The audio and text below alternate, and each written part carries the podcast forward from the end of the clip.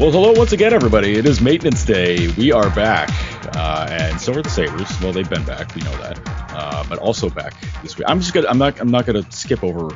I'm not gonna run screaming into the podcast without bringing in uh, my co-host Lance Lysowski. Lance, hello. I didn't want to like give a huge, insane intro, then be like, "Oh right, Lance is here." I didn't want to do that this week because I felt like that's kind of dumb because you're you're the you're the other you're the other half of the podcast for crying out loud.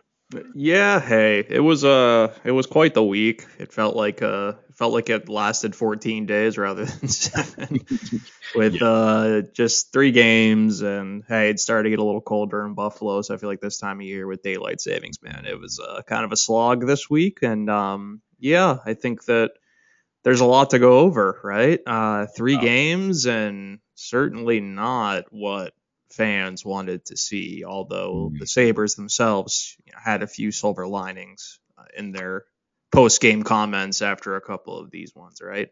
Yeah. And, you, you know, uh, I mean, listen, we, we kind of expected things to go how they went, uh, you know, when they were on the road in, in Carolina, Tampa. We kind of expected that. Uh, and uh, when we looked ahead to the week, we were just, I don't think we really paid a whole lot of attention to Arizona, which I think is fair uh, because I don't think the Sabres did either, uh, given how they how how that game played out. But uh, certainly with them and Vegas and Boston all during the week, it was it was lining up to be a very very very difficult week, considering the Sabres are just you know they're they're they're there they're they're they're not they're not blowing teams away, but they're not you know they're not the worst team in the league either, which I know kind of goes counter against what a lot of people are th- thinking right now after five straight losses. But uh, you know, let's let's kind of get into it uh, because the, the you know the, the, losing streak is is what's occupying everybody's mind right now, um, and it's obviously nobody likes to see losses. Like it's just they stink, but there's something to take away from each one of the the the ones they had this past week, and you know finding, you know, I mean, we could focus on the negative if you want. I think we're negative Nancy's enough as it is because we were being negative when the team was was winning. So we, let's flip the script on them and be and find the, the the, the things they did right in going through these games. And the Arizona game is a little a little more difficult to find the things that they did right because uh, certainly the result was not there. But also Arizona kind of like lucked their way through three goals in that game. So uh, I don't know. That was that was just such a weird game because it felt like they, you know, they owned on the stat board, they owned all the fancy stats, but then you know they still lose. Yeah, I have trouble pointing out anything positive when you lose to a team like Arizona. I know they're they're pesky, and Vejmelka was good that game. Uh, Tage Thompson, of course, just had another impressive week. But remember, you know, the, the week starts with Don Granato just throwing his lines into a blender because this team at five on five just isn't getting it done right now. At Arizona, yeah, you carry you carry some of the play. Uh, on the back end, they were okay. Um, but again, it's a loss. Like I just have trouble finding any sort of silver lining in that one because you look back. It reminds me of the game in Seattle, right? Um, mm-hmm. Even though it was some tough bounces and just awkward, like you need to win those games. And if you're not going to win those games, you need to at least get a point. And that's what's killing them right now. They're not. You know, again, you said you wanted to go positive. I'm sorry, Joe. It's really difficult for me to go positive when it comes to that one because that that is a game where you have to get points. You have hmm. to if you want if you want to sort of keep up in in the race right now and not and not fall too far back. That those are ones that you just need you need to get, and they're just not getting to overtime on those rough nights. And I guess that's one of the the hard lessons, right? Um, good teams when they don't have it, they find a way to at least get a point. Yeah, and I mean, it, it, seems silly to not be able to get a point against Arizona, but I mean that was right in the midst of their three-game winning streak. I mean, what are you going to do? The Coyotes get hot, you're going to get bit. You know, that's that's how it goes. No, it's not how it goes whatsoever. Um, but it's so weird because I mean, and listen, I had I had some folks on Twitter kind of give me some grief about um, my take on the game, which was you know they played like crap and ignore everything else that you you know you look up about it. Because you know the, the good thing about presenting fancy stats to people is that they're also starting to look them up. The downside is that sometimes they're using the stats to create their own arguments which that's what we do. That's our job. That's that's how we do things. But It, it, it I mean, it, you look over it, they, you know, dominated in every aspect except, you know, if you're just shooting a bunch from the from the outside and not getting anybody in front for rebounds, it's kind of a fake story. You know, they're not, they weren't actually doing it. They weren't actually getting it done. And, you know, Arizona kind of lucked their way to getting three goals. It's a trend with this group. They got to, they have to get start getting to the net. And right now with Kyle Okposo out with, you know, day to day, it sounds like, hey, he'll be back soon. They, they need more guys getting to the net. You know, younger team, it's not uncommon to have that issue, but you know they've got players that are, are more than capable of of doing that, right? I think against Arizona, there was some overpassing. It was trying to look for the perfect play, and no matter who you're you're facing, that's just that's not going to be a recipe for for success. And right. I, I like that Don Granato admitted that he saw that beforehand as you know maybe a an easy an easy letdown game, right? Your team's looking forward to Vegas, Boston. You got Arizona right smack dab in the middle of a really busy stretch of the schedule, and they played like they just weren't they weren't ready. Yeah, yeah, that was it.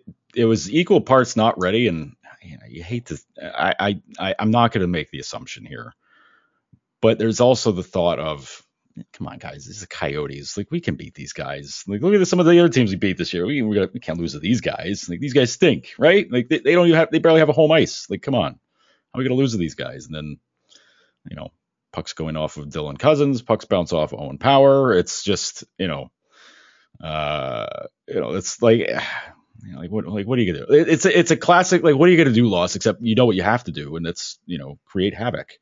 It's it's what you have to do, and they just didn't do it that game, which is I don't know, seemed like a lot of trying to score the highlight reel type goal and trying to clown the other team, and the the other team worked their ass off to to make that happen. And on it, honestly, talking to, talking to the Coyotes coach uh, Andre Andre Andre Tourigny before the game. I don't know if I'm saying his last name right, and I apologize.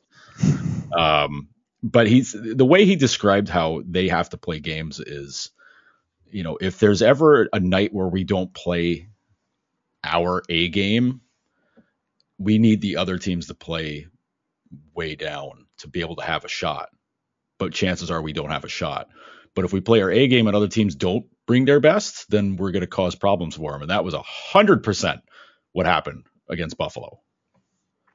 Yeah, no, it, it absolutely is, right? And I think that after again, speculation here, but after the Sabres played pretty well, but in a losing in losing efforts on the road against Carolina and Tampa, they still had to feel pretty good about their game heading into that oh, yeah. that matchup with Arizona, right? Um, the power play was clicking. It, you know they were they were making plays with the puck against really good teams, but you, you, can't have that false sense of confidence. There's not enough players in that room who are established in the NHL at this point to to go into a game and think that it's going to be easy. It's it's not, and especially like hey Arizona, for all of their flaws, like since they hired that coach, they've been a hardworking team. So mm-hmm. if if, if you go into the building and you think it's going to be an easy night, they're going to throw your throw it right in your face. Um, the Sabres corrected that against Vegas, right? I mean, not to transition too quickly, there were a, there was a lot of good in, in, that game for stretches, the first two periods in particular. There were but again, like when it came to the Vegas game, it was puck management. You can't mismanage the puck when you're facing a team with that much offensive talent. And hey, the Gold Knights, to their credit, with that blue line, they were really disciplined. They made sure the Sabres didn't have any rush chances. Bruce Cassidy told us before the game that that's what their their really their key to winning was, and they followed through. Yeah, and it was it was a classic sort of uh, game where you could take a peek. I don't. I'm a weirdo with with some of the advanced stuff where I don't like the heat map stuff. I'm like, it's interesting if things are really skewed out of you know out of order, and you're just kind of like, oh, okay, that's why they lost. You kind of could see that though on the the heat map of that game because there is a lot of green very far away from the net. Now, of course, there's a lot of action in front of it, but like not you know not like a you know deep dark colors that you like to see for those types of things but it was a lot of just a lot of stuff where it's just kind of like ah throw it on the net let's see what we can do but um but i mean it that that game i mean geez it's it's it, it was the lack of it was you're right it's the lack of care for the puck that that costs you and like you do that against teams that like that you're you're not going to win i mean I, I, think of uh, you know Paul Cotter's goal. I mean, we, you know, Eichel has the hat trick in the third period. Like, okay, you know, fine, Uh, but like you know the the Paul Cotter mini breakaway, like you know that stuff can't happen.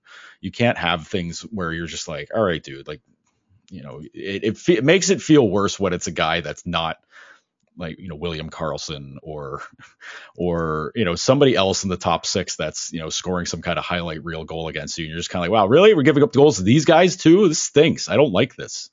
Yeah no question. It was a and the frustrating part you could tell from Don Granato's perspective there that it wasn't just young players committing those turnovers right. you know you mentioned the Cotter goal and that's Alex Tuch. it was a really rough night for Alex Tuch.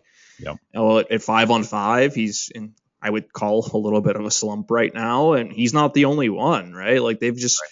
They need to get their five on five game going, which is not easy against really difficult teams. Now, hey, like the Vegas game was much better in terms of creating offense. Mm-hmm. You know, even throughout the losing streak so far, for the most part, offensively, you know, the power play is is humming along. You know, their PK, they're they're getting chances you know that game in particular, even the blue line I thought played you know better for two periods, but it all kind of fell apart in the third period with some you know not only the turnovers but the young forwards on this team just aren't doing a good enough job of defending. Uh, mm-hmm. Whether it be covering for a defenseman when they pinch, or just simply get it, you know, making sure there's not too much space between you and, and your opponent, so you can actually have a shot at back checking and you know, when you have that extra, you know, if it's a three on two, a two on one, whatever it may be, like the margin for error is really thin, you know, especially as the season goes along and these highly skilled players start to get into closer to midseason form and they're going to finish on more of those chances. And this was a game, Joe, where, you know, Eric Comrie, not as sharp as you, you really need him to be. Made a couple of big saves, but, you know, this is this is an, another trend that we're seeing. I thought that Craig Anderson was exceptional against Boston. You know, not to get too ahead of ourselves here, right. but you know, obviously Comrie is.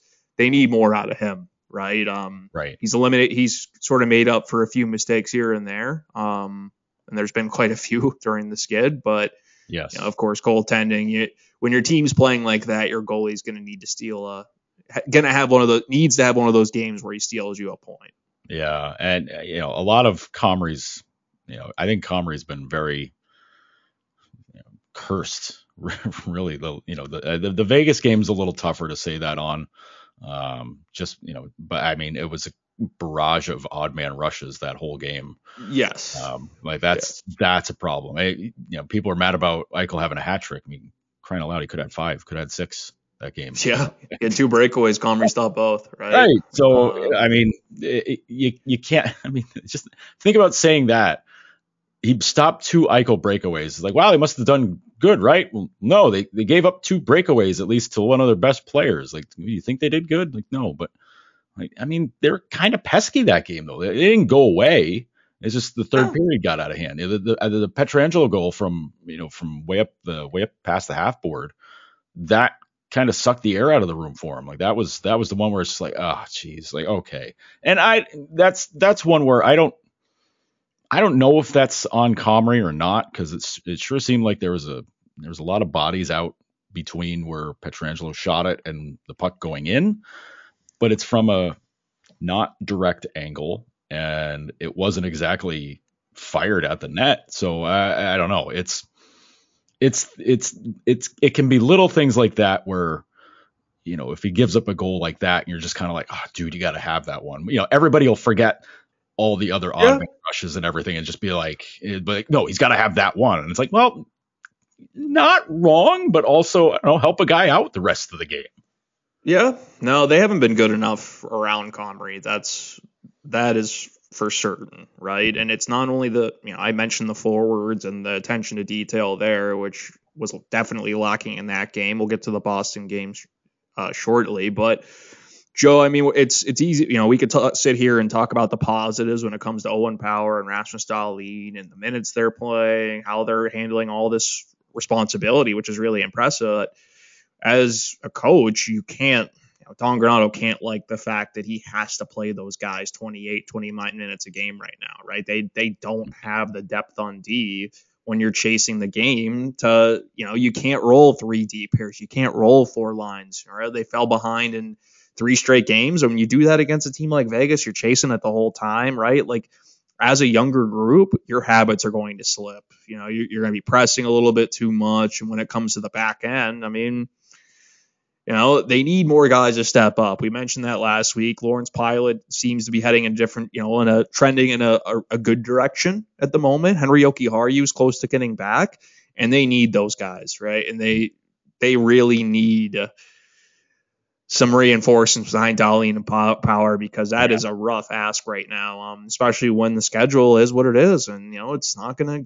Doesn't get any easier, right? I mean, still, you know, Vancouver's a good team. Ottawa's so good offensively that if you make mistakes like that, they're gonna kill you. Yeah, it's uh, you knew you knew thing, you know, especially Evic coming after the Vegas game, but the Boston game, he started with Dahlin and Power together right off the hop, and you're thinking, okay, well he's they've loaded everything else. They've loaded everything up front to try to to try to manage uh, a Boston team that is just absolutely lighting the world on fire. Um, and it worked for the most part, but it also put a ton of stress on that pair in particular to to, to hold things down because I I didn't take a look at the final um, ice time, but they had to have played half the game, uh, and that's even with Dahlin missing a, a, a little bit of the second period. Yeah, um, Power was at 29 minutes, Dahlin around 28 against Boston. Uh, yeah. And give them credit, man. Like they, that was a really good defensive effort for the Sabres, you know, for the most part. A couple of turnovers lead to goals against. You, know, you can't turn the puck over in the neutral zone when Bergeron, Marchand, and Pastrnak are out there, right? right. Like that. That's how a comeback attempt uh, was basically impossible at that point in the third period. But you know, like so you look at the Boston game, um, much better, right? Um, fans are still upset though. Um, I'm, mm-hmm. I'm curious to see how you view that game because it was, hey, that's a really good showing against a good team, especially defensively, right? Like mm-hmm. they they didn't give up a whole lot against a really good offensive team, the best offensive team in the league. Right. But at the same time, at five on five, Joe, you know, they, they couldn't really get much going. Yeah. Know, like, and it's you know you look at you know Tage Thompson's obviously doing what he's doing. Jeff Skinner's not scoring goals. Everything else is there, especially when you look at the analytics. Mm-hmm. But there is a pretty significant drop off between those two. You look down the rest of the lineup. Now, I've liked Jack Quinn's game. He's trending, you know, in a good spot. I think JJ Peterka, it's a matter of time before he starts creating more. Dylan Cozens defensively, there's work to be done there. But you look at you know Mittelstadt, Krebs, Olofsson; those are guys that need to do more at five on five. Yeah. Um, you, you you have to like what Mittelstadt is doing. Um, in the face-off dot on the on the power play. When it comes to Krebs defensively, look at the defensive numbers, right? They're possessing the puck when he's on the ice, but man, like there has to be more um, when it comes to the offensive side of the game. I know, hey, special teams matter, but it's just it's the part of this game that's going to evolve. Granato said it over and over again, and I agree with him. We see it around the league. Young players, when it comes to creating offense, that is the challenge. Uh, mm-hmm. When it comes to finding those quality chances against very stingy teams like the Bruins. Yeah, it's you know I taken like the quick peruse over you know the, the numbers. That's the first game I re- that I remember the fourth line having a problem uh, handling handling things. And that last night it was Asplund, Girgensons, and Hinostroza, and they had a very tough time last night. Uh, and they got, you know, they got they got their normal amount of minutes. It's not like, you know, it's not like they were playing above their heads or anything, uh, ice time wise. But they, you know, in a game that's that tight, and and honestly, like, I mean, you know, if we want to, I'm getting a little number blind here. You know, this is I get a little caught up because uh, you know, the expected goal numbers were basically even. It was both both teams were over just over two. Uh, and you know the Bruins got their two. Uh, the Sabres did not. You know Keith Kinkaid, to his credit, played a very strong game. He had a great third period. Uh, but you can't get goalied by Keith Kinkaid. You got to do more than that. You have to, and you have to get more from your bigger players, which again is a tough ask because the Bruins are really good. And I mean, third period, and the Bruins hated their first two periods last night. They they were they were very unhappy about how they played the first 40 minutes of that game. But in the third period, uh, you know, Jim Montgomery puts puts the the one of the best lines in the league back together again with Pastrnak, Bergeron, and Marchand, and it's like, well, you had fun tonight, boys, but that you don't you're not getting that chances back. Like the, they they put the crew back together. It's uh it's nighty night time. Like you're just it's it it makes the game so much harder to get through when you've got to deal with you have to deal with that line and you know they're gonna get you know, it was you know, it's a one one game into the third. You know you're gonna get that line basically every every other shift, pretty much. Uh and you know, then the, what's the goal that breaks their back? Jakub's Jakobsborrel from what 70 feet away. Yeah. From the blue line through a lot of traffic, and you know it gets by. Like it, goals like that'll happen. Like let's let's be real. Those kinds of things will happen. And even Zboril after the game was like, I don't think I deserved it tonight, but you know, I'm glad I got my first goal finally. Like that was he's been in the league a few years and he finally got his first NHL goal. Congratulations to him. But it's also a little bit of salt in the wounds for the Sabres, where it's like, man, this guy gets his goal again. Great, cool, that's awesome. Love to see that. Yeah, uh, you, you, know, you, earn your luck though, right? Like that I, that goal came after like the swing of momentum really started. I thought, Joe. I don't I don't know how you felt just watching the game was with the Dahlin block shot. Like yeah. he blocks that shot, he has trouble. Like he is laboring around the defensive mm-hmm. zone, and Boston gets a great you know shift for the multiple chances because of it. Mm-hmm. And it seemed like they really built off of that particular shift. And of course, with Dahlin out, you know, and then Lyubushkin takes the penalty, Boston ties the game. It just felt like they were playing catch up from there, right? It just took too long for them to get to their game. And a big piece of this right now, it's really weird saying this because you look at offensively where this team is.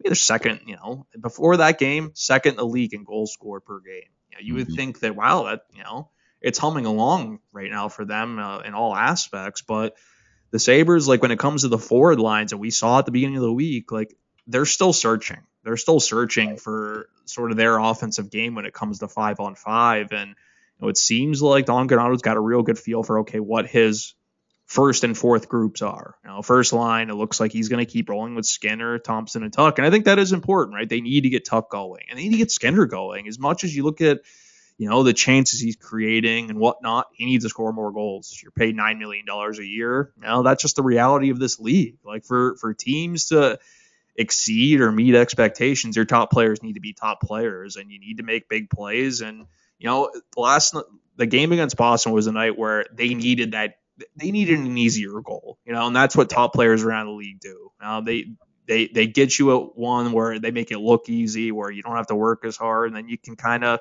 you know, if that's a two nothing game and they jump on the Bruins early, which they could have, you know, it's completely different. Um, yeah. But right now, it seems like those second and third lines, they're searching. They're they're searching to see what the right the right groupings are. You know, Quinn draws back in him, Cozens, and Peterka. You, like some of what they did. They created some chances, of course, and you know. Mm-hmm Quinn's got a good opportunity to s- score um, a tying goal. Yeah. But you know, when it comes to Mittelstadt at five on five, he was with Krebs and Olofsson on on Saturday night. And man, like all those three guys are just struggling five on five right now. They're yeah. even having trouble getting shots on goal. Yeah. those situations. It's yeah, that's it, it's hard to see that to watch that happen because we do. I mean, there's not guys in the team that were just like, yeah, screw him. We, you know, we're not doing any of that. We, we don't do any of that stuff. Everybody's, you know, if anybody thinks that we do, which, you know, imaginations get wild on Twitter, I get it, but, um, but we, we want to see guys have success because they're good dudes. That's that's that's the way that goes. But it is it's been a fight for Mittelstadt. I mean, it's nice that the you know the the power play stuff is coming easy and he looks great on it, but those situations are not many in most games, and he's got to get it together at five on five. And he was that question was asked of Don Granato by our by our good pal Bill Hoppe uh, on Friday ahead of ahead of the game Saturday uh, about you know Casey's play at five on five and if they're you know if that's something that they're working on if they're addressing that or whatever and Don's Don's you know Don's an extremely supportive coach. Like he goes to the mat for the guys constantly. I mean that might be a reason why some people are getting kind of frustrated because he's he's he's focusing on the right things that they're doing each game and not getting caught up in uh, you know treating each loss as if it's the end of the world. Like he's not doing that. But when it came to answering about Casey, he he got very serious in responding to it and saying, you know, this is it is something we're working on. We're you know we're you know we're happy with the the, the power play performance. We're happy with how he's played shorthanded, but we, we know like we we know we see the numbers, we understand, but you know it's something we're working on. And it's not to say that Don, Don's never been he's never been truthful or anything like that. He's always very he's always very straightforward with us. But to have him be that open about it concerning a single player is very interesting to me because it's it's recognizing that there is an issue and that there is a problem with with a guy that's getting a lot of minutes but also is is having very obvious struggles. Mittelstadt led all Sabres forwards in ice time against Boston. 21 minutes, 4 seconds zero shots on goal. Now he had two attempts. Um, I believe both were blocked. Mm-hmm. 152% of his faceoffs are giving him every opportunity, and he's earned that opportunity with oh, better defensive play, winning mm-hmm. faceoffs, making an impact on special teams. But that's the next level to his game, right? Mm-hmm. Yes, he is experienced enough, but remember how much time he missed last season. Mm-hmm. Um, I just don't know where he fits, though. Um, we saw at the beginning of the week where Don Granato put Mittelstadt on the wing next to Thompson. Didn't work. I understood the logic behind it though. Try to get him going, and then he could step in and take faceoffs if Tage isn't in the circle, because that's an area that Thompson is still developing in his game. Mm-hmm. But and again, like Mittelstadt's the, the kind of guy who's earned some grace from Granato because yeah. we know how much how highly Granato thinks of not only the person but the work ethic that Mittelstadt brings. Always like one of the first guys on the ice at practice. Yep. You know, it's it's not an effort thing with him. No, I think that, and you're you're seeing it not only with Mittelstadt himself, but like think about who he's been on lines with, right? Like Olofsson struggled five on five. You know, mm-hmm. Krebs has been a a very common lineup, my mate, and another young guy who's struggling at five on five. It's just, it's part of the game that has to develop. But with where this team is at, Mittelstadt's going to get every opportunity to figure it out. Um, this is just a big year for him. There's no question about it, and that's the next area of his game that needs it needs to be fixed, not only for you know for him, but this team in general. And you just wonder that, you know, what sort of changes could Granato make to the lineup to try to get to try to get that piece of his game unlocked. Yeah, it's I taking a look at the uh, the advanced numbers against Boston. That line was break even, but it was a busy break even. You know, it's 12 attempts against 12. You know, uh, 12 attempts taken versus 12 attempts uh, against, but uh, you know, they didn't have any goals against them, which is good. But also, you know, what's you know, what's the the shot quality there wasn't wasn't exactly very good. You know, like the it just wasn't just didn't. He needs it. to shoot the puck more. He right. needs to shoot the puck more. Like, and there's opportunities for him to shoot it. It's it's been some overpassing. There were another a, a few other plays against Boston where same problem. Right now at, at this point through 15 games, Mittelstadt has 13 shots on goal at five on five. That is not as big of an issue as let's compare it to uh, Peyton Krebs, right? Eight shots on goal at five on five. But when you look at the ice time, the opportunity, um, has to be more, has to be more engaged, and has to, and I'm, you know, that's that's been sort of an issue for Mittelstadt for well since he entered the league, right? And he's even admitted it at times where like I, you know, I've always come up as a passer, a playmaker, and it's part of his game where he's tried to, you know, get more selfish and was something that a lot a lot of young centers deal with. But at this point, at his age, where he's at in his development and hmm. the opportunity that he's been been given, you know, of course, like the Sabres are going to want to see more out of him in those situations. Absolutely. Yeah, yeah it's. uh I, I know it's tough for fans to to kind of accept uh, that things are always that, that things are going to be a work in progress for a lot of guys because let's face it, it it's going to be because a lot of guys you have like at least three guys that are learning on the fly here uh, with you know with Quinn, with Krebs, with Peterka. Like that's that's an entire line. Now, of course, that line was outstanding against Boston, but uh, you know the, the, the matchups were probably a little bit more in their favor uh, in that game. But um, but you know when we're talking about Mittelstadt, yeah, he's missed a ton of time last year. He's you know I, I know people don't want to accept a lot of these you know a lot of these reasons, but it takes time to get that back when you're when you're getting it back during games. I mean, this is all stuff that was supposed to be happening for him last season that just, you know, it couldn't because he was hurt. And it's he lost a year of development. right. right. right. And then exactly. and then you combine you combine that with the pandemic, with being on the taxi squad, coaching change, like and you have to you have to consider that with with a few of these guys, right? Like bad situations, um, and he, him in particular, man. Like his development took such a major hit the last couple of years because of injury and just situational stuff to where like patience is going to be needed. And I think just the fact that he's handling more responsibility, playing 21 minutes against Boston, winning faceoffs, like there is a much better foundation there than there there was a few months ago, right? He's in a, a good spot. It's just like so it kind of feels like nitpicking. Um, right. But I think that the expectation, the bar is is you know raise for him because people see the age, they see the, the number of games played, but you know there's a lot of context that needs to be uh, factored in there as well. Mm-hmm. Yeah, and I, am sure you know haters haters are going to be haters. I get it. Um, people are going to hear us complimenting him how he's played on the PK, and then they're going to look at the PK percentage, be like, they're they're bottom they're bottom ten in the league in PK. It's like, well, listen, okay, just chill out, okay. they lost Samuelsson and Joki right. Like, right. the issues penalty killing defenseman for God's sake. Yeah. Um. So like I get it, right? And like the one issue this team has right now is that there is no middle six because they're still figuring out who fits where. It would help greatly, uh, in my opinion, if they could really figure out, you know, if Alex Tuch would have blossomed on the right at on the right side next to Dylan Cozens, You know, if they could split up that top line and distribute that talent a little bit, it would certainly help. It, just hasn't happened though. It's quite clear at this point that Tuch is most comfortable with Thompson and Skinner. So mm-hmm. it sounds like Granato's going to let those three continue to roll together. If that's the case, then patience is going to be needed to figure out the rest. I'd like to see Casey Mittelstadt next to somebody with somebody other than Victor Olofsson, quite frankly, to see how how that that look might work. Whether it be well, Kyle Okposo is the first one that comes to mind for me because I know those two have chemistry together, and Okposo is a guy who, who can get to the net and you know, could really be a nice a nice presence for Mittelstadt there.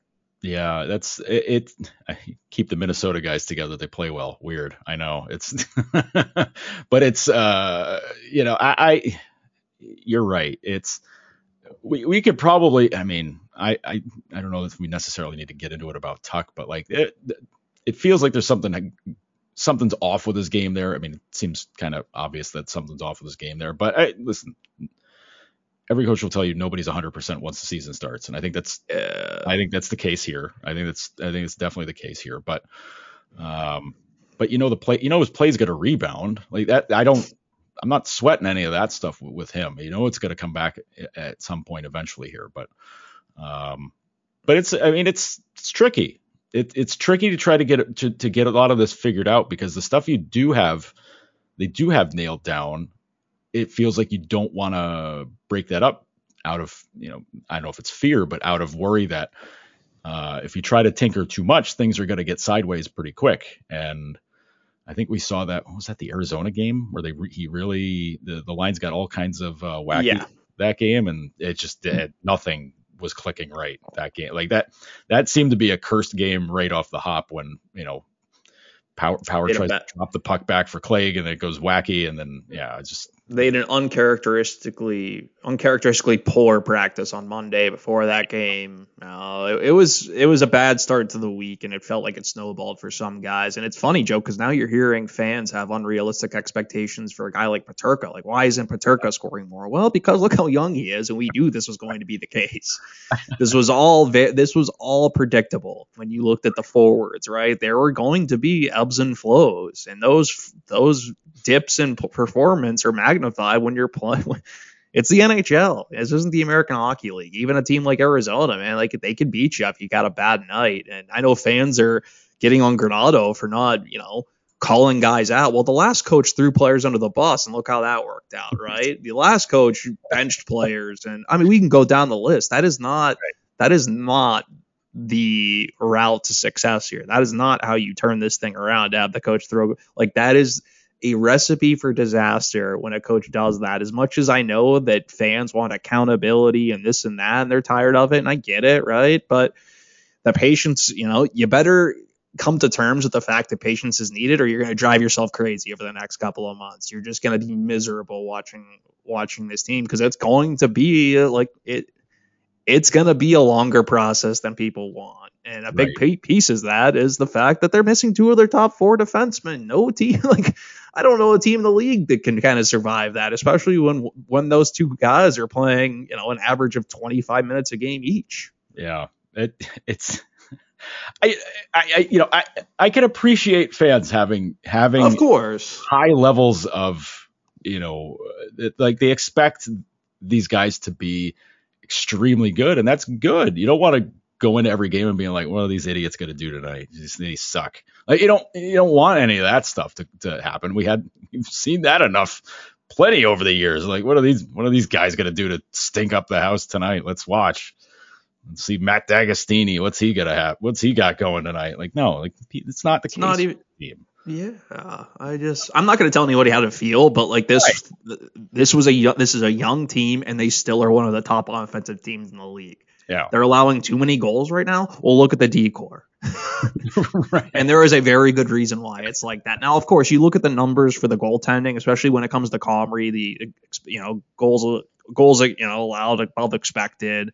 Mhm. Um, and it's not as good. Of course, like it's a slip in his play, but like like he's getting used to a heavier workload. And the fact of the matter is, you did a good job of letting it out, Joe. They're giving up too much. You, know, Right. you can't you can't count on your goalie to bail you out over and over and over again. Um, and, and it's not like they're they're not allowing 50 shots a game, but the quality that they're allowing in some of these situations is it's just going to be a backbreaker, especially when you're a young team and you're not going to get those easy goals. Um, and that's like right now. I think there's a lot of pressure on that top line to produce, and Thompson's handling it extremely well. But that is not easy to balance for you know, especially like Alex Tuch, who's trying to you know he's been moved around lines here and there. Like it's just going to be very fascinating to see how not only how they deploy these lines moving forward, are there going to be any significant changes. Um, you know, we're just seeing sort of the you know the dips that you see. You know, Dylan Cozens offensively some games really really good. I think offensively he's pretty consistent, but the defensive side of the game is still a major work in progress for him. And of course, like when you're playing top teams, you know, this goes back to the Penguins game when he was on the ice against Crosby. And, you know, he Mhm. gets shifts against Eichel. Like it, it's just not going to be very easy. Yeah, it's uh you know, I feel bad for Cozens because I think his, his line got the assignment of trying to wrangle uh, Eichel's line. uh, that the Vegas game. And listen, I, I Dylan Cozens is going to be a tremendous two way center in this league, and I think he's he's he's well on his way to being that. Uh, but asking asking him and the I forget uh, who was he who was he on a line with that night. I think it was Tuck and Peterka, if I'm not mistaken. That sounds right. Yeah, I'm sure people listening are like, "Why don't you have this committed to memory, Joe?" Sorry, my bad. It's been Uh, a long week. Right, got us a break, guys. And it seems like they're using a different lineup every game now with all the you know the injuries and the moving pieces. Right, but I mean, you're asking, uh, and I have to look it up now. I have to. So, like, yeah, you're asking uh, Cozens' group to handle Mark Stone, Chandler Stephenson, and Jack Eichel. Like, Yeah, people. I think people. Some people forget how good Mark Stone is. which is which is bonkers to me because I, I mean, I'm a, I'm, a, Jack, I'm a little bit of a fanboy when it comes to Mark Stone, but yeah, Jack Eichel was. Yeah, he. Like he was on the ice for so long that morning. Like Yeah. he he came in wanting to just. He wanted to shove it up. right, shove it up people's rear ends, right? After Right. what happened last season and a lot of the doubters and whatnot, and it, it happens. But um, you know, like and people, you know, the next natural question is, what's the next step here for this group, Joe? And I think that the, I mean, the basic answer is just got to keep at it and keep trying to figure it out. I, the one piece that we know at this point, I think Jack Quinn needs to be in the lineup. I don't agree at this point with sitting him. Uh, you look at the five on five game that he's had. You look at the num, you know the the advanced numbers in a Mhm. smaller sample size. You gotta like what you see. Now, I wouldn't put him on the power play right now. I think he needs to focus on his five on five game. We've seen too many turnovers on the power play to really have that be sustainable. hmm But like the kid can put the puck in the back of the net, and I think it's time to really allow him to grow confidence. And you know whether it be with Mittelstadt or, or Cozens, they really need to to have some consistency for him. I don't know what the answer is there. That's not a simple solution. Um, maybe it's a little more simple when you got an injury like the one they have right now with Kyle Okposo. It sounds like you know maybe he misses Tuesday. We'll see what happens there. Um, but they're just going to have to keep trying to move pieces around. You know, there's not going to be some seismic trade. It's just sort of biding your time for those defensemen to get healthy and keep working on the five on five game to start generating and not only generating offense, but like, you know, limit the turnovers, continue to play with that detail defensively that they showed against Boston. Cause if they keep that up, they're going to be in a really good spot every night. Yeah. And the thing that I think that upsets a lot of people about Quinn sitting out is and it's it's fancy stat people and regular fan eye test fans eye test and fan, like they they come to a common agreement that jack quinn should probably never be sitting down uh, and the numbers bear that out but you know the numbers don't also account for uh, they don't account for you know where he is uh, positioned defensively or any of that stuff like and, i'm not saying that's an issue not saying that's an issue but it doesn't account for some of that stuff where you know the little things within the system where it's like oh okay maybe he's not handling this correctly or maybe this is a maybe this is a struggle in this this aspect but all I know is that all I know is the Boston game he got he got absolutely robbed. he should have he should have t- he should have had a, a, a, goal in the third period there, and Kinkaid just was. I mean, just Kinkaid went Super Saiyan mode in the third period. I mean, that was some absolutely ridiculous saves. But I mean, Quinn, geez, he, he the, games where it looks like he's not playing well, it it seems I don't want to say it's few and far between because there are games where you're just kind of like, oh, he ain't got it tonight. But the numbers are still kind of good, even if he's not playing well, which I think is a, that's a good sign. I think it's a really good sign, and you know, eh, yeah, it's it's you know, it, it's patience. Eh, people need patience when it comes to these guys, to the younger guys at least, especially. Yeah, and, and you're seeing it with Peterka too. I mean, I not nobody's immune to criticism here. Um, like it's just the turnovers. I think those two, when it comes to if you really want to nitpick their games, it's it's turnovers. It's it's it's trying to make a play with the puck when there's not a play there to be made. Just go for the simple play rather than trying to to play hero. Right, mm-hmm. chip it deep, get it, get the puck in space to where your line mates can get it. Just move it forward. It, it's just the little details that are very natural to see with young players. Um, you know, I, I, think with Quinn, when it comes to, you know, if he could really just nail down a spot on that power play, it ensures that he stays in the lineup almost. But since he's kind of limited, not playing special teams, just it almost seems like he's the easy guy to sit. You know, Hinostroza, yeah. you could play him on the PK. You know, Krebs, you could play him on the PK. The possession numbers are good.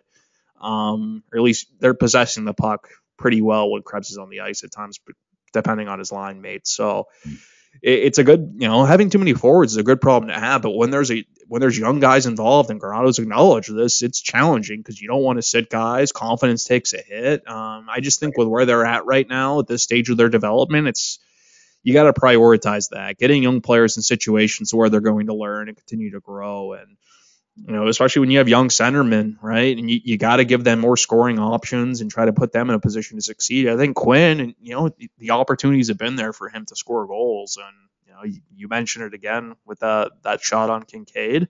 Mm-hmm. I think you just got to kind of run with him and, and see where he takes his game.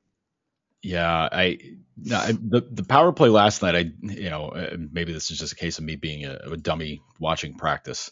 Uh, but seeing Quinn took Okposo's spot on that second power play, which Peterka had already been moved into that power play, and they, I, they they had a little bit of a look against Boston, but the little bit of a look I saw was there was there was one power play in particular. I was like, okay, these guys are cooking right now, and we, I know we were talking about Casey, uh, but it seemed like Casey kind of interrupted a little flow that Peterka and Quinn had going, working with each other. And I, it's like, you know, I get it, but also it's you know, it's just funny that it's. I mean, it's funny for funny for me to notice it. I'm sure fans are ready to throw their listening device right into the road right now hearing this, but um, but it's but seeing guys like that kind of cook when it's when it's five on four like that, that's pretty cool to see. I gotta say.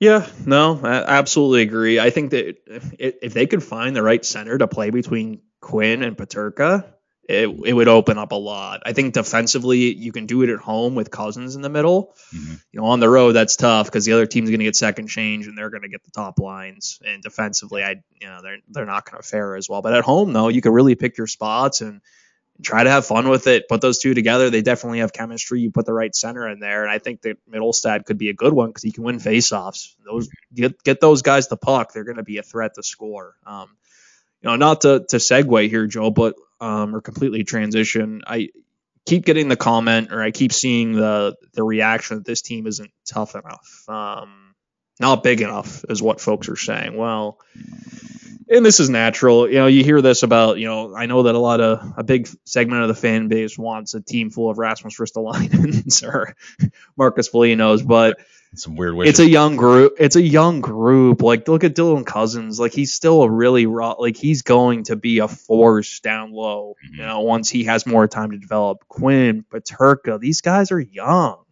You know, in Mittelstadt missed an entire year of development, so even he's not where he needs to be probably in that regard. Right. Um, you know, and I see people poking holes in the the, the types of um, you know, just the way that the roster is constructed. Well, guys, this is this is natural. This is the way that rosters are built around the league. You don't go ahead and draft not anymore at least you don't use high draft picks on just big bodies right like that's that's not the way it goes like when a team is ready to contend when that time comes, that's usually when you see the GM go out and get a heavier presence to complement right. your skill guys. You don't. That's not something that comes from within th- at this moment. You know, at, at, some point, maybe Brett Murray becomes one of those guys for this team. But right now, they got Alex Tuch, Kyle Okposo, Zemgus Girgensons, but not a whole lot else. And that is that is the reality of it. We knew that going into the season. Nope. And right now they are prioritizing the development of skill guys because you know what, skill is what wins in this league right now. You know, yeah. that's I understand it, but your heavier presence nowadays has to be on the back end. And I'm like Mattias Samuelsson is an extremely heavy presence, and he's not in the lineup right now. That yeah. is a big deal. and Owen Power is going to be one. And sorry to interrupt you. No, no. Owen Power is going to be a guy like that, just based on the way he's built. But he's 19 years old, so it is not like that part of his game is going to develop because he couldn't play that physical style in college hockey the way the game is called. Right. Uh, especially the way college hockey is called. She's yes. You bump somebody a little too hard for five in a game. See ya later. You know, like that's that's the way that goes sometimes.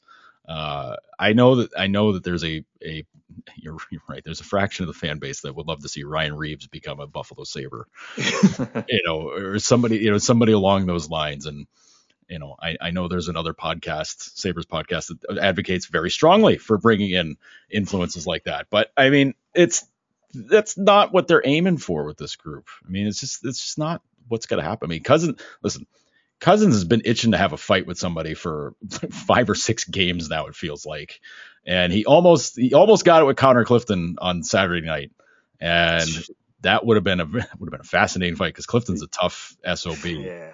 He's not a I'm fighter. Sure. He's not a fighter necessarily, but he's a tough dude.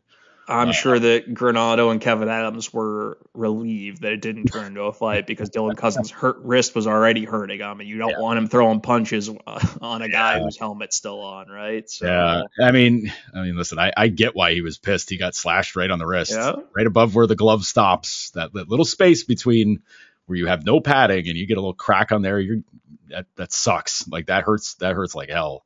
Um, but I mean, I I 100% understand wanting to punch somebody in the face after doing that because it's kind of bullshit. But um, but I mean, like you know, listen, I, people love Cozens because he will do that, and he's very willing to do it. There is no question about that. That dude does not back down at all. He lo- he feeds on that stuff. He loves the, he loves the physical play. He Loves the challenge. Uh, but I don't know. I I don't know what it takes to to remind people the NHL is not a fighting league anymore. It just isn't. Like it's I know there's guys out there that still do it. There's guys on there out there that that it's the spark that their teams need to get it going. But this ain't the league anymore, man. There's I mean, you mentioned Marcus Foligno and like he's he might be like the perfect example of the kind of guy you want to have because he because he's solid, he can play, he can score. Um, but also if he needs to, he'll step up and play the role of the bodyguard. I, and I think that's the type of player that Kevyn Adams is going to go out and acquire, whether it be trade or free agency, when he has the roster spot, spot to give. They were in a, a, little bit of a delicate spot going into this season up front because you had Girgensons coming back. You had they chose to re-sign Hinostroza. You can question that if you'd like. That's up to you. I think that we've gone over Hinostroza's value yeah. on this podcast a few times and sort of explained the logic behind that decision. But when they have their roster spot, they certainly have the cap space. You go out and you add a guy like that. But right now, they need they just need to get these young forwards in the lineup. They weren't going to return Quinn and Peterka to Rochester. The same goes with Krebs. So, you know, it, it leads to a younger, smaller group. And we've seen, you know, Arizona came in. I believe uh, Liam O'Brien said at post game, they're a young team. We wanted to make them uncomfortable. We wanted to push them around. Hey, and that's, that's going to be the trend. team. Like, come on. Yeah, and you're going to see that night in and night out where they're going to teams are going to play them more physical because that is the reality of it. And mm-hmm. you know, it's going to be up to Adams that when the time is right, then you got to transition. It's just a question of when that's going to be.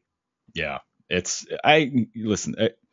I I've been reminded a lot of been reminded a lot of Dahlin's rookie year, and I keep going back to the game you and I were at in Dallas uh, which was it was again one of those classic weird Sabres games where the only goal in the game came off of a Sabres stick into their yeah. net. Um, but that game, the Stars made it a very obvious point that they were going to hammer Dahlin every single shift he was on the ice. And I've I've never that whole season up until that game, I had never seen a team make it as obvious as they did and as as rough as they did on Dahlin because they every player that got near, like Dahlin hails the puck a lot, but every time he got rid of it or he had it, he was getting crushed into the boards and had somebody just absolutely trying to run him through the glass. And all of it was legal, but it's like that's how you had to play against them at that time. And most of this roster is kind of, I mean, they're not soft, but like if you start hitting them around, it's gonna it's gonna wear them down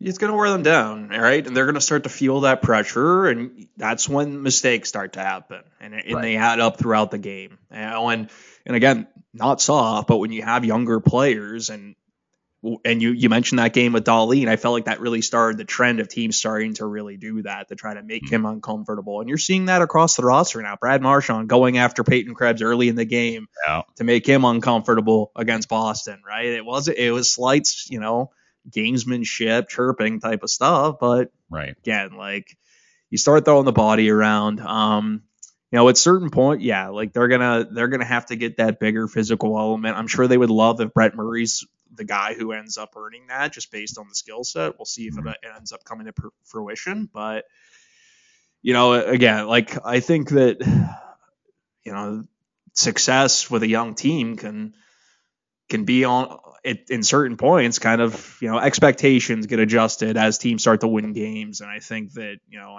it's tough for fans because you want that that success now, but the reality of of the situation is, is that this team just they're not ready yet, and it's going to be there's going to be ebbs and there's going to be flows. There's going to be nights where fans are going to love what they see, and there's going to be nights where they're frustrated. You right. Know, that's that's just ride. That's the wave of a young team, and and we'll see. You know, last year, a couple guys really started to hit their strides late November. You know, Dahlin came on late November. You know, December. Who's that going to be this year? Who's going to take their game to a next level as the season goes along? Because this team is going to need that. They're going to need Mittelstadt to start scoring and making an offensive impact five on five. They're going to need Cozens to be a more regular threat for you know for this group to to upset you know to maybe surpass or exceed expectations and sort of disrupt the order of the Atlantic Division a bit. Yeah, it's. I, I, I, am not. Listen, I'm.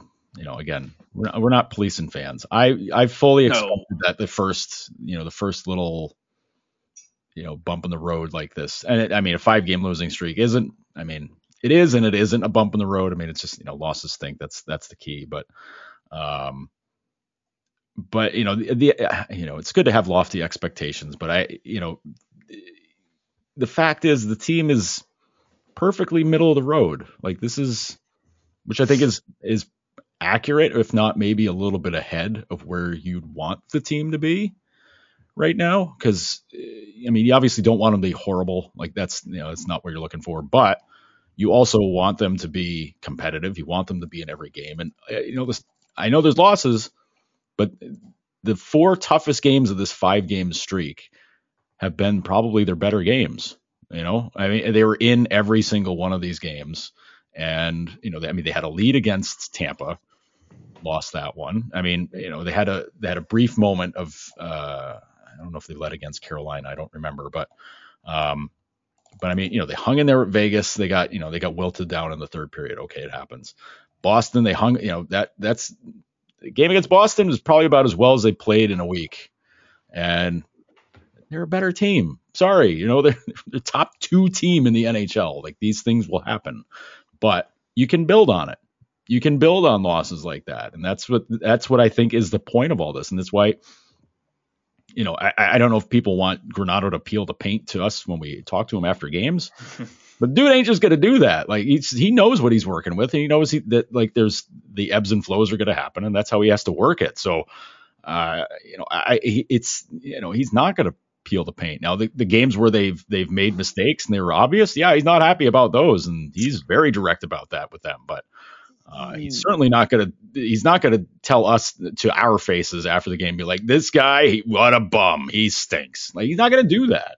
It's not how you coach nowadays. It's no. not an effective coach. We've seen across the league when it comes, like even Sheldon Keefe, right? The way that he protects his players. When you when you throw your players under the bus, nothing good can come of it, right? Those conversations happen behind closed doors. Um, mm-hmm. We've seen Granato get upset. Um, heard it right when when he's upset with his team's play.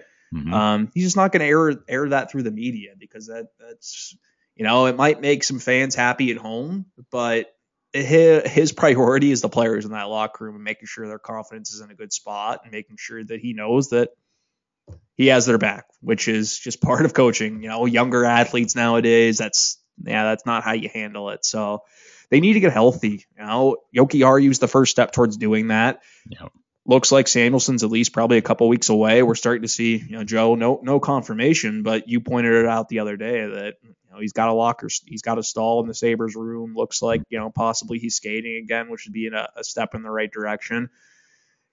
You know, goaltending's an interesting one. I'm curious to see how Comrie handles the workload. Um, you know, this is the first time he's played this many games in the NHL. You know, having to to take on a very much heavier work, workload and know, with a young team around him. This isn't the Winnipeg Jets. They don't defend the way the Winnipeg Jets did last season. So curious to see how he handles it. Um, do we see Anderson more than you know once every eight days? You know, is you know, is it once every four starts for him? You know, does that change at all? Um, you know, it's going to be a pretty interesting week, but we will have Anderson probably playing back in Ottawa for the first time since the oh, since man. he left. Yeah. I, I think we can write his name down in ink that he'll be he'll he'll be he'll have that game. Absolutely. I, I don't think there's a question about that.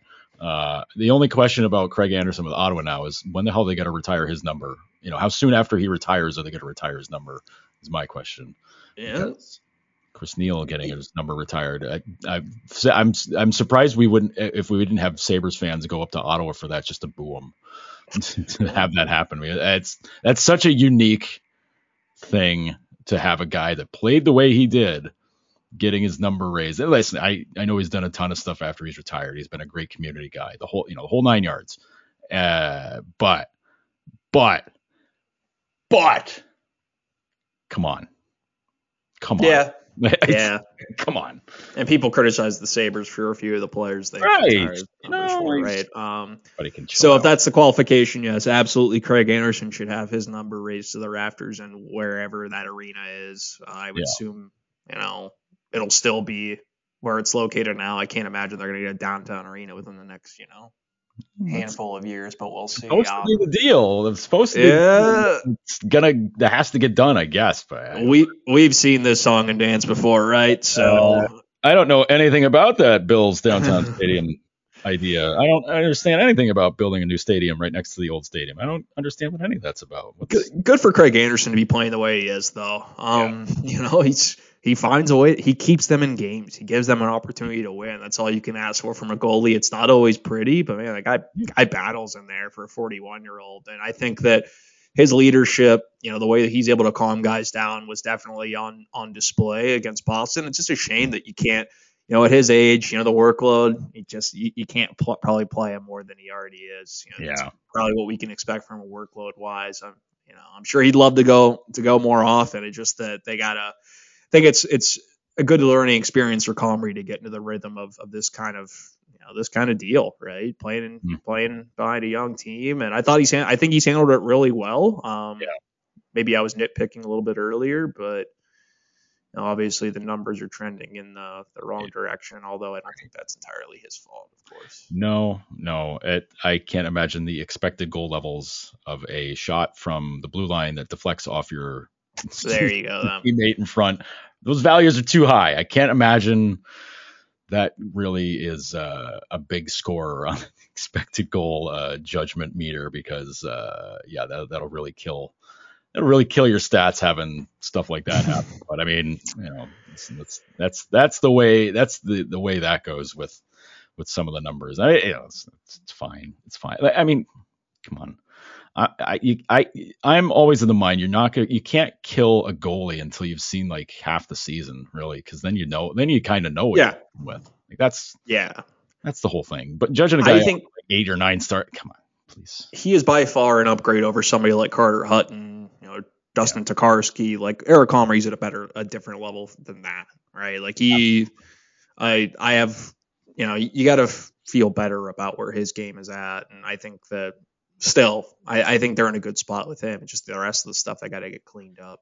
Yeah, and they will. Like they're gonna. Like that's that's just the way it's gonna be. This this team's this team is in a good place, even though losing five in a row doesn't feel good, but it's it it feels different from literally every other time that something like this has come up where in the past you'd have a few losses pile up and you're like oh boy this could go for a while this this might last this might last a little bit um, it does not feel that way with this group uh, and probably helps that like the entire roster is basically different. But um, this it it feels different because like they're learning along the way, and it's not just something. This team doesn't have a lot of people left over, even from the even from the 18 game losing streak. There's not a lot of guys left over really from that team. I mean, it's you know it's just the the you know with Dahlin, Jokiharju, uh, Okposo, like everybody else is kind of kind of new to that whole thing. But but I mean, listen, it's uh everybody, it's fine.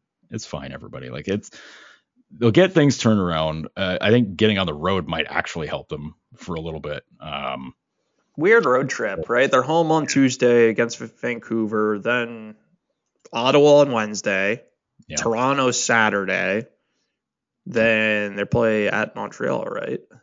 I on Tuesday. Believe that's the case. Yes. Yeah. Yeah. And then, so kind of, they're here. Went then they're home Wednesday night, night before Thanksgiving in St. Louis for the uh, the red and black night. So. Oh yeah, that'll be a fun one. Um. Yeah. So yeah, you're right. Like we'll we'll see how it all sort of sorts itself out. Um. You know, Vancouver will be an interesting one. Expect Comrie to be back in the net. We'll see about Jokiharju. But Joe, I think that that wraps it up for the week, eh? Yeah, that's that. That about takes care of it for us. And yeah, I'm I'm excited to see our, our pal Brucey our pal Brucey back here Tuesday. Love Bruce Boudreau. Oh yeah, fan. Love Bruce. Um, weird situation there. Let's we could probably talk for a half hour about how weird Vancouver is right now, but uh, starts nobody... at the top, man. Function starts at the top. Yeah, it's uh, that's 100 percent the case there. But uh, this is not a Vancouver Canucks podcast, even though they came in the league the same time as the Sabres. We uh, we're not going to do that because everybody. I could hear everybody closing out their program right now and saying, I'm not going to listen to you talk about JT Miller and the Canucks. Sorry. Like, no. Like, hopefully, we won't have to talk about them a lot for next week's episode because if we do, then that means things have gone horribly off the rails. But, uh, but yeah. So yeah, we'll wrap things up there. We're we've talked for we've talked enough, and hopefully we've sorted you out. We, we've sorted everybody out. Got got some people to put some of the handful of torches that came up over the week. no, no pitchforks yet, but like you know, some some grumpiness. But uh, but yeah, so we'll we'll we'll stop there. Uh, Lance, uh, let everybody out there know where they can find you and your work.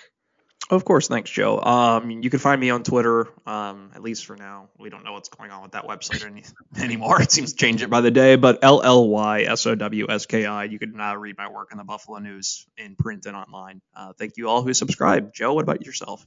Yes, uh, you can also find me at the uh, the bizarre uh, wonderland of Twitter. Uh, should it still exist by the time this podcast goes up on Monday or whenever you listen to it, uh, J O E Y E R D O N. Uh, find me at Bleacher Report. Got some plenty of, plenty of stuff over the weekend that came out. Some new stuff coming out literally today, Monday. Yes, yeah, yeah. Today's Monday. Well, I mean today's today's not Monday. When you're hearing this, it's Monday. But there will be something out there for you today. It's not Sabres related. Sorry. Um, Uh, also, find me noted hockey, lots of stuff there. Uh, Associated Press doing some uh, doing work there too. So uh, you know, if you like game stories, I I can't imagine too many people like game stories, but if you like reading my stuff, then please find me at the, uh, the AP as well. So uh, thanks, Lance. Thank you, everybody. thank you, everybody, for listening, and we appreciate your listenership. And we will catch you again next week.